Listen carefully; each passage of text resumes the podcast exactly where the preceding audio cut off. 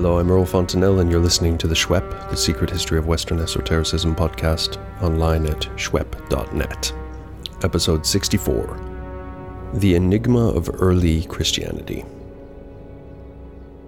In this episode, we've proposed an even more impossible than usual task to sum up the evidence on early Christianity. Now, this is impossible, but before we get to why it's impossible, maybe we should say why it's necessary to introduce Christianity at all in a podcast like this one. Well, gentle listeners, a moment or two of reflection shows us that Christianity is in many ways the matrix of Western esotericism. And this sort of holds true by most of the possible definitions of Western esotericism we might choose. It is at least a very important religious movement to get your head around if you want to study Western esotericism. And here at the Shwep, we have a quest for completeness. So we want to cover how it arose, how it came about, the origins of Christianity.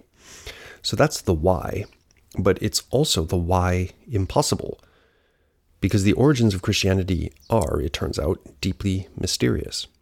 Fundamentalist Christians will disagree here, of course. For them, the New Testament tells us everything we need to know about Jesus and the so called early church or primitive church. But this might also seem surprising to people who aren't Christian fundies but are simply non specialists. After all, this religion shows up in the first century CE in the Roman Empire, a time and place for which we actually have a lot of documentation. Yes, well, the problem is we have a lot of documentation, but of the wrong sorts of stuff. If you want an account of the decline of the Roman Republic and the rise of the Principate, we can give you numerous extant historical works plus a big archaeological record of inscriptions and stuff like that. If you want to know about traditional Greco Roman religious myths, we have Greek and Latin poets narrating these myths. But if you want to know about the internal affairs of the Jews, that is, early Christianity, we have, well, we have various little references here and there, but for the most part, the Greeks and Romans just didn't care what the Jews were up to until they started causing trouble. We have the historian Josephus, and we have the New Testament. And the New Testament is not a particularly complete picture of what was going on, nor does it subscribe to what we might call the scholarly standards of objectivity. So, what we can do in this episode, which I think will be useful, is survey some of the ideas scholars have come up with as to what early Christianity was probably like, why it arose, and so forth. To do that, we'll first have our usual look at the sources in a bit more detail to get a picture of how we know what we know, and then we'll consider three different stories about what Christianity was in its earliest form, each of which has a reputable scholarly pedigree. Story number one Christianity was basically a development of trends already seen in apocalyptic Judaism. Story number two, a related story, Christianity arose primarily as a Jewish messianic revolutionary movement aimed at freeing Palestine from Roman domination. Number three, Christianity was first and foremost a Hellenistic religion, based in the same tropes and structures as the contemporary pagan cults of the Hellenistic and Roman worlds. Each of these stories has considerable evidence to support it, and so each is probably a slice or facet of the real picture. Now, before we dive into the sources, a brief note on quests. There are two main quests when we're talking about Christian origins the quest for early Christianity and what it was really like, which is what we'll be dealing with in this episode, and the quest for the historical Jesus. This latter quest can be traced back to the 17th century with the work of the scholar Reimarus, but really came into its own in the 19th century, at which point one could get away with being pretty skeptical about the historical accuracy of the Gospels, at least in some places.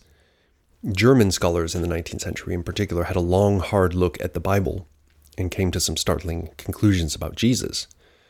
Strauss thought that any historical element in the gospel stories was unretrievable, being entirely overlaid with religious myth. And in 1906, Albert Schweitzer published the original German version of what is known in English as The Quest for the Historical Jesus, a very influential book, and the source, incidentally, for all this quest terminology, which was a major milestone in trying to sort what we know from what we can't. The status of the question, or the quest, is that what little we can know about Jesus the man is very little, and what has once seemed like certainties are now considered by most scholars to be unanswered questions that are never going to get answered unless someone invents a time machine. So we shall not be addressing the quest for the historical Jesus in this episode. We want to talk about the movement centered on the figure of Jesus. So, first of all, to the sources. Most of what we know about Christianity comes from the 3rd century CE and later. That's the first fact we need to get our heads around. For several hundred years, not a lot seems to have been written down about this movement, and we don't have that much evidence that it made much of a splash outside of Jewish communities. There's a widespread idea that the early Christian churches were sort of persecuted by the Roman state from day one, but this is false. The first real persecution, under a kind of central guidance, took place under the Emperor Decius in the years 249 to 251. So if we take Jesus' notional birthday as 1 CE or 1 AD, because that's the appropriate scale to use in this context, that's a good 200 years of Christianity before the central authorities in Rome really took much notice of it. Now, this isn't the whole story. The Roman writer Pliny, the governor of Bithynia, which was a Roman province in modern day Turkey, he wrote a letter which survives to the Emperor Trajan sometime around the year 112, asking how he should punish the Christians in his realm, and he calls them Christiani, who were committing impious acts like disrespecting statues of the gods. So, clearly, around the year 112, Christians already exist by that name, recognized by a Roman outsider, outside of Palestine, and they're attracting official attention of a negative sort because they are a suspect superstitio, a Latin word which in this context means something like false or bad religion rather than superstition.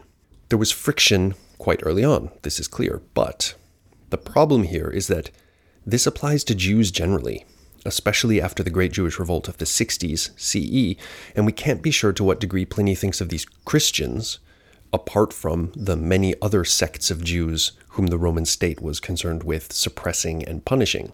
Tacitus and many other um, historical sources for this period bespeak a hatred of the Jews, and in Tacitus's case, specifically of the Roman Jews, and in ways which are entirely cognate with what we find in Pliny applied to the Christians. So, we have, in short, some evidence from non Christian sources from the early century CE, the ones we've just mentioned and others, but what we don't have is enough to say for sure whether Romans and other outside observers, or Jews, thought of Christianity as what we would call a separate religion from Judaism. Some scholars want to consider all Christianity of the first century as Jewish Christianity, a term meant to designate Jews identified as such by themselves, so people who think of themselves as Jews, who thought that Jesus was the Messiah or thought of him as a similarly important figure. There certainly was such a thing as Jewish Christianity, although, of course, the name Jewish Christianity is a modern scholarly coinage. But the point of separation of what we might call confessional Christianity from its Jewish matrix is impossible to pin down. So, we can then turn to the Bible itself for evidence. As listeners will be able to imagine, the amount of scholarship which has gone into trying to figure out the New Testament and how it all fits together is really extensive. But don't worry. We have a little box which dampens our innate love of textual criticism, and we are now turning it up to 11 to avoid having to get into the details of this stuff, which we find fascinating, but you probably don't. So, what follows is a brief summary of the state of play, hopefully avoiding anything very controversial. So, our earliest canonical sources for Christianity are not the Gospels, but the letters of St. Paul. These are agreed to be earlier than the Gospels and all the rest of the New Testament. Paul died sometime in the 60s CE. So his letters really are quite early material and they're addressed to various Christian churches or Christian groups. So they tell us a lot about the early movement. For one thing, they tell us that different groups of Christians had very different takes on what they thought they were doing, and Paul is going to set them straight. Now, problems here include the fact that some of the letters of Paul are widely seen as not really being by Paul, but no one can agree 100% on which ones are pseudo Paul and which ones are Paul. And the fact that Paul, considering he's meant to be a convert to this new thing called Christianity, seems almost completely uninterested in the life of Jesus. In terms of Jesus did this, then he went here, then he was crucified and resurrected, Paul gives us nothing. So, the Acts of the Apostles, which is a later document that's part of the New Testament, dating from around 80 to 90 CE, in turn tells us almost everything we know about Paul. We can probably say, however, that Paul really was a Roman citizen and a Jew who later converted to Christianity, if converted is the right word. It might have been more like he later realized that the Christian strand of Judaism was in fact the right one, and the Messiah had indeed come. But Paul is very uninformative about the life of Jesus. Turning to the Gospels, that is, the four different life story narratives given about Jesus, we do learn about his life, but of course, the accounts are full of contradictions. Their chronological dating seems to go Mark, Matthew, Luke, and then lastly John. Incidentally, Luke and the Acts of the Apostles, which tells us the story of the early church, are really a single work by a single author, so scholars refer to it as Luke Acts. The dating of the four Gospels is roughly 66 to 70 CE for Mark, 80 to 90 for Matthew, but some scholars want to put it a few decades earlier or later. Ditto for Luke Acts, but some scholars it a few decades later. And 90 to 110 for the final form of John, which is thought to have undergone several rewritings. So, in a nutshell, the Gospels can all be dated toward the end of the first century CE. Three of them, Matthew, Mark, and Luke, are the so called synoptic Gospels, in that they share a large amount of material. Textual scholarship has revealed that this is because they share a common textual source called Q in the literature, from the German word Quelle, meaning source or spring, because the Germans are the ones who really hash this stuff out. Q no longer survives, but we can see it lurking behind the texts. So it's a hypothetical document which we know must have existed and that all these gospel writers had access to. And we can note in passing here that the Gospels are full of contradictory factual statements about Jesus' life. So if you're a biblical literalist, you have your work cut out for you. But as a historian, too, this lack of unanimity immediately raises problems about the historicity of the Gospels as a whole. If we have three different accounts of the crucifixion and resurrection, which we do, how are we supposed to conclude that it really happened? Or if it did happen, how can we know any of the details if they're all different and key points? And if we want to accept this or that account, let's say we, we want to go for Matthew because we think that's the right one, what do we base our choice on? At the end of the day, the Gospels may well have that elusive kernel of truth within them, but the problem is not saying that it's there. You can say, yeah, there's a kernel of truth in there a lot of people will agree with you. The problem is identifying it exactly and saying, here it is, this is how it really happened, because we've isolated the kernel of truth. So that's Paul and the Gospels. There's more to the New Testament, but we'll get to it in due course. For now, let's move on to our stories of the early church and what it was all about. So, story the first Christianity was a development from apocalyptic Judaism, which, due to unforeseeable historical circumstances, eventually evolved into something non Jewish. We've seen this basic story already in the podcast citing Gershom Scholem in episode 51 on First Enoch, and it explains a lot. Let's review a few things about apocalyptic Judaism. This is Second Temple Judaism, which produced the documents we know as apocalypses. And while everyone agrees that these documents exist, scholars disagree over what exactly an apocalyptic Judaism might look like. Nevertheless, the kinds of Jews who were producing these documents, if we want to call them apocalyptic Jews or not, they did tend to have some strange and new ideas in common. And these are significantly central ideas in Christianity. First is the idea of the Messiah, the anointed one, who will come in the future to lead Israel back to glory and the Messiah will be a descendant of King David, according to many accounts. Now, Christos, the Greek word which is Christ in English, means anointed one. So the Christos is basically the Messiah. The biblical accounts clearly indicate that Jesus is the Jewish Messiah, regardless of whether they're also trying to say that he's the Son of God or he's God or what have you, which is a much more difficult issue to decide on, as we'll see. Christianity has a Messiah, a central figure of apocalyptic writings like the animal apocalypse in First Enoch and, and many others. Some Gospels make a point of tracing Jesus' lineage to David. So he's even got the, the right bloodline, even though the tracing seems to go through his father Joseph, who, according to other Gospel accounts, isn't really his father because his mother was a virgin. So it doesn't make any sense at all. But anyway, the point is, Jesus is a descendant of David. Then we have a second innovation found in Jewish apocalyptic, the expectation of a coming end time, which we've talked about in the podcast. Christianity also has this in a big way.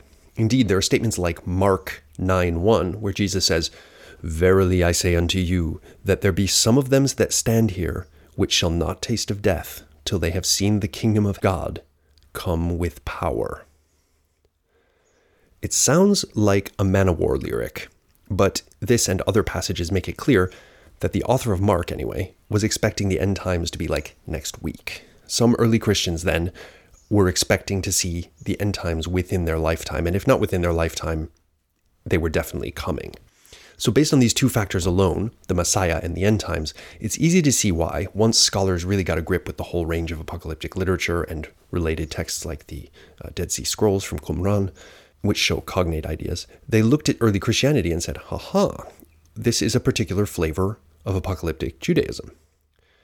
Then we can add the fact that the Christian canon actually contains an apocalypse, the book of Revelations, which fits seamlessly into the Jewish apocalyptic genre, not just in expecting an end times and having a redeemer figure, but in its use of symbolism and myth and Old Testament prophecy. So it seems like an open and shut case. Christianity is a development from apocalyptic Judaism. Now, our second story about early Christianity is linked to the first, but concentrates more on politics. This is the narrative which posits Jesus as indeed a Messiah figure, but one actively engaged in fighting against the Roman rule in Palestine, which is, after all, what the Messiah was supposed to do, right? He's going to kick out the foreigners and restore Israel as a political entity. Earlier Messiahs had been um, posited as kicking out the Hellenistic rulers, but now the Romans have taken over. We have to kick them out. We see hints of this in the Gospels as well. So at John 6:15, for example, the Jewish crowd tries to crown Jesus king. So why do you crown someone king? You know, Christians want to read this as some kind of symbolic appreciation of Jesus' spiritual role. So he's the King of Kings who transcends earthly power altogether. But most scholars would want to read this as a concrete political statement. You don't get a mob together and put a crown on someone's head because of some kind of subtle appreciation of their spiritual role. You do it because you you want to say this guy is the king. This political interpretation to the story also explains the crucifixion. Crucifixion was the Romans' favorite method of dealing with perceived enemies of the state. We know this. We know from Josephus that there were other messianic pretenders in the region before Jesus' time, and it may even have been the case that the first thing you did upon declaring an anti Roman uprising was claim to be the Messiah, provided you had a hope of convincing anyone. Presumably, being descended from King David really helped. Eusebius tells us that the Emperor Vespasian ordered that all the descendants of King David be ferreted out and put on a kind of watch list, and Domitian allegedly ordered their execution. So basically, had all the descendants of King David killed, or as many as he could get his hands on. If this story is true, and it may not be, it supports the idea that messiahship was a live political issue in the first century, which is really what we would expect. And that the stakes were very high on both sides, on the Jewish side and on the Roman side. The Romans would certainly not have paid much attention to the internal Jewish dialogue about a coming Messiah if it had not proved politically troublesome, because they were very practical people and they didn't really care about your religion as long as you paid your taxes and didn't uh, foment rebellion. Now, there's a lot of speculation about this role of Christ as a revolutionary figure, and the evidence can pull both ways. So if you take the so-called messianic secret in Mark, in the Gospel of Mark, where people keep going up to Jesus and say, "You're the Messiah," and Jesus goes, "Shh, quiet, quiet, quiet." So this is hard to interpret, the messianic secret, and might be taken to mean that Jesus didn't want to get mixed up in this dangerous political game. So he's saying, "Quiet, don't say I'm the Messiah or someone's going to kill me." Alternately, some scholars read it as supporting this revolutionary thesis. Jesus is saying, Shh, yes, I'm the Messiah, but keep quiet about it until the time is right to strike. The fact that Jesus is depicted in the Gospels as getting much more flack from the Jewish establishment than from the Romans establishment is also a tough one to interpret. But at the least, it's safe to say that the Gospel authors, being concerned to paint Jesus as the Messiah, are thus automatically depicting him as someone who, in normal Jewish understanding of the time, would be sent by God to refound the Jewish kingdom of King David. The fact that Jesus failed to do this is another story. And obviously, Christianity in the end made a virtue of this seeming failure. But we shouldn't discount the possibility that when whatever Jesus was doing and whatever his earliest followers were doing, some at least of them were thinking about an end to Roman occupation of Palestine, just like all the other crucified would be messiahs, of which there were many. Now, let's look at a third story about early Christianity. Early Christianity as Hellenistic religious movement. This story helps us explain a lot of the stuff we find in Christianity which just isn't Jewish. First of all, it's obvious, but it maybe bears noting that the entire canon of the Christian scriptures as it became established is written in Greek as its first language. Nothing new here. We know that Greek was the first language of a, a huge number of Jews in the Hellenistic and post Hellenistic worlds. Many Jews only spoke Greek. But it's notable nonetheless, because whatever this movement was, this early Christian movement, at least it wasn't an archaizing Jewish sort of back to the roots movement, like the folks who at the same time were trying to revive Hebrew and they were sort of hating on everything Greek. The Gospels and related writings find themselves completely at home in the Eastern Mediterranean, cosmopolitan, Greek speaking world, and all the um, churches that Paul writes his letters to are in, you know, thriving Greek cities of the Eastern Mediterranean. Another general point scholars have noted a move across Hellenistic religions away from temple based cults whose main ritual action was animal sacrifice, which had been the main uh, form of religious cult in the Mediterranean since time immemorial, and toward cults based on a particular human being and or a notional otherworld of some kind who didn't practice animal sacrifice. Jonathan Z. Smith calls this dichotomy the locative utopian dichotomy. Hellenistic religions generally show a move from the locative, temple based sacrifice, to the utopian, otherworld, holy man. Christianity, once it emerges into the light of history, is fully utopian. Just as Second Temple Judaism, with its temple cult and regular sacrifices, had been locative, but we can sort of see the transformation of that in a more Hellenistic utopian direction in the historical record. So Christianity certainly fits into this general developmental structure of what happened to religions during the Hellenistic and Roman period. Now, what else is generally Hellenistic about Christianity? Well, the fact that Jesus dies and is resurrected, for starters.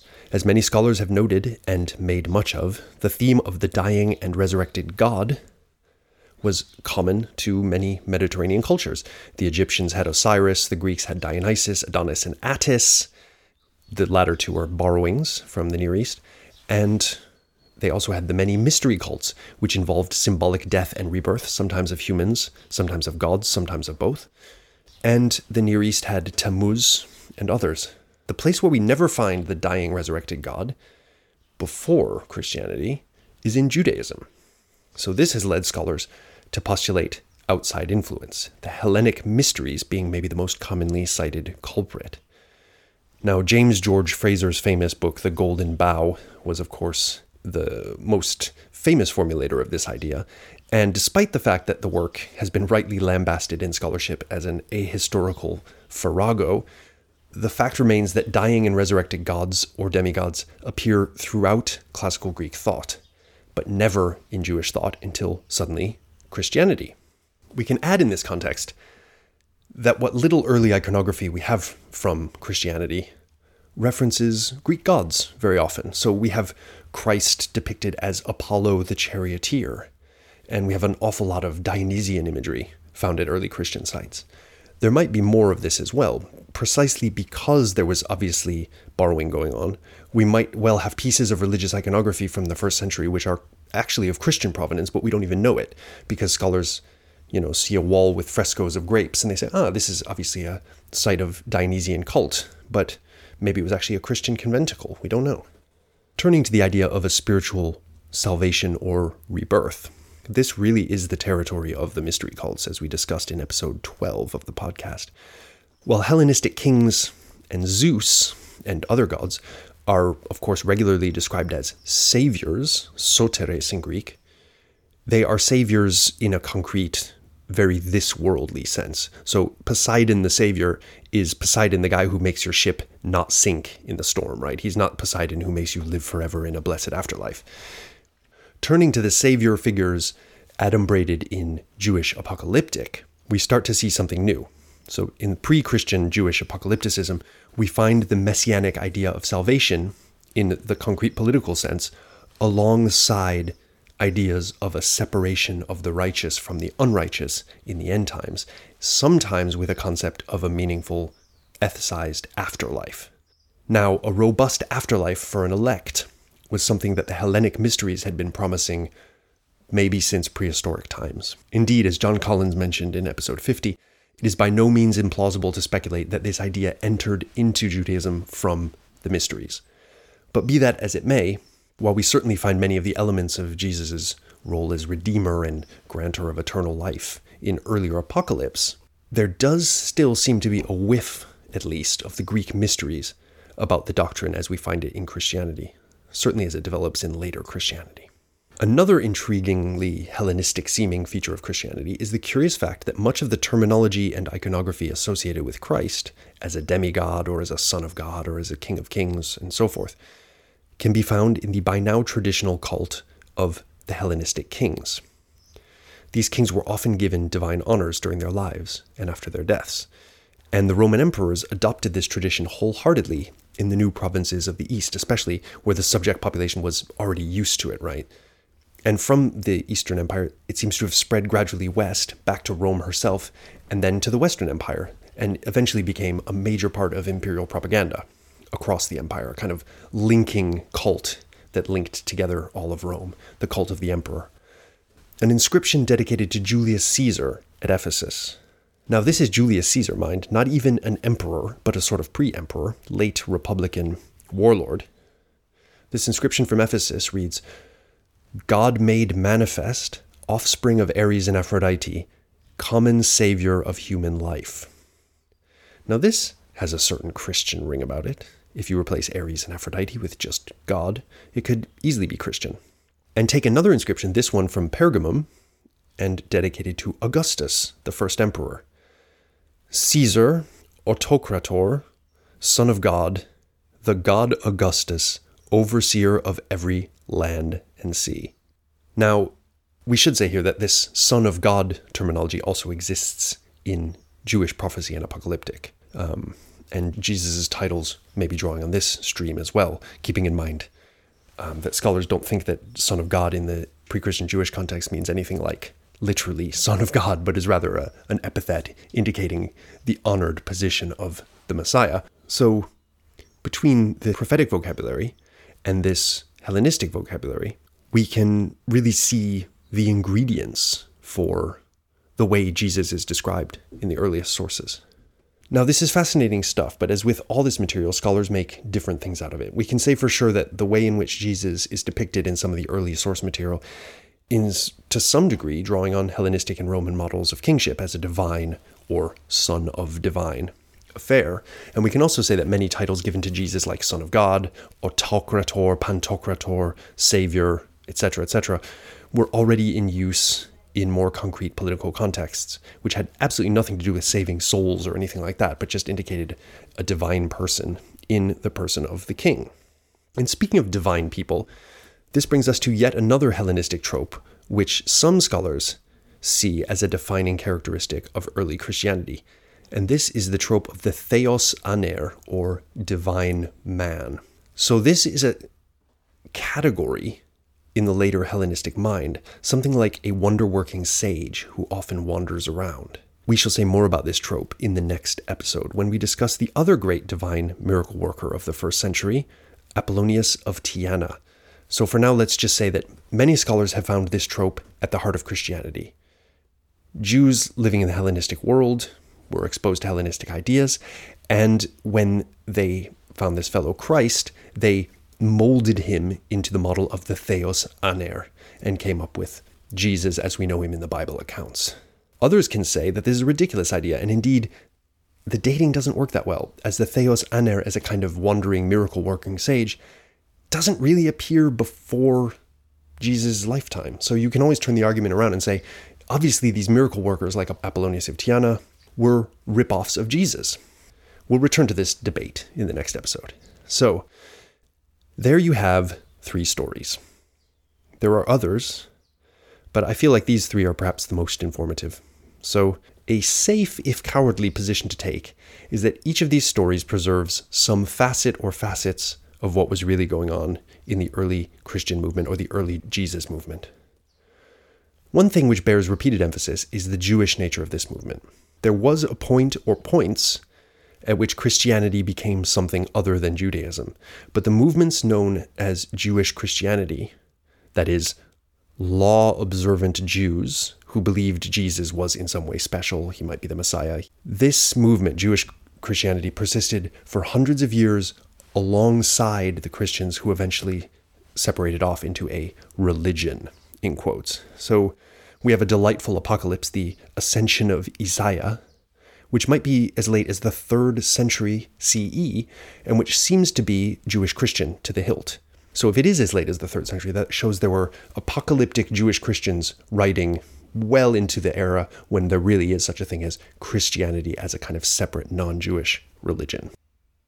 When we get to Gnosticism in the podcast, we shall again encounter the haziest of lines between this thing that we define as Judaism and other movements which we want to call something else. But keen listeners will hopefully recall our episodes on Second Temple Judaism, where we emphasized just how diverse this phenomenon really was. Any religion which could produce first Enoch and Philo of Alexandria could not be some kind of monolithic orthodoxy in the nature of things. It's just impossible. So, whatever the admixture of Hellenistic ideas from outside of Judaism, which contributed to the character of early Jesus movement, there was still an irreducible Jewish structure present until this was cast aside at some later point, which we can't quite specify, and which was probably a process taking hundreds of years. And we might as well say that probably misleading to talk about Hellenistic influence from outside of Judaism because although there were debates and polemics and invective around this issue of identity in the Jewish communities, most of the Jewish communities of the Eastern Mediterranean were Hellenistic communities. So that's that. And now we will bid farewell to our early Christians, Jewish as they may be, Hellenicized as they may be, and believing whatever it is that they believed. When we next encounter Christianity, it will be in a newfound context, one in which it has acquired an identity of its own and is willing to kill to protect that identity, even while negotiating its exact contours. But before we get there, we should discuss the great Apollonius, the first century pagan's answer to this upstart Jesus, and a hero of Western esotericism, especially in the Islamic world, as we shall see. So join us next time for that, and until then, be like the messianic secret in the Gospel of Mark and stay esoteric.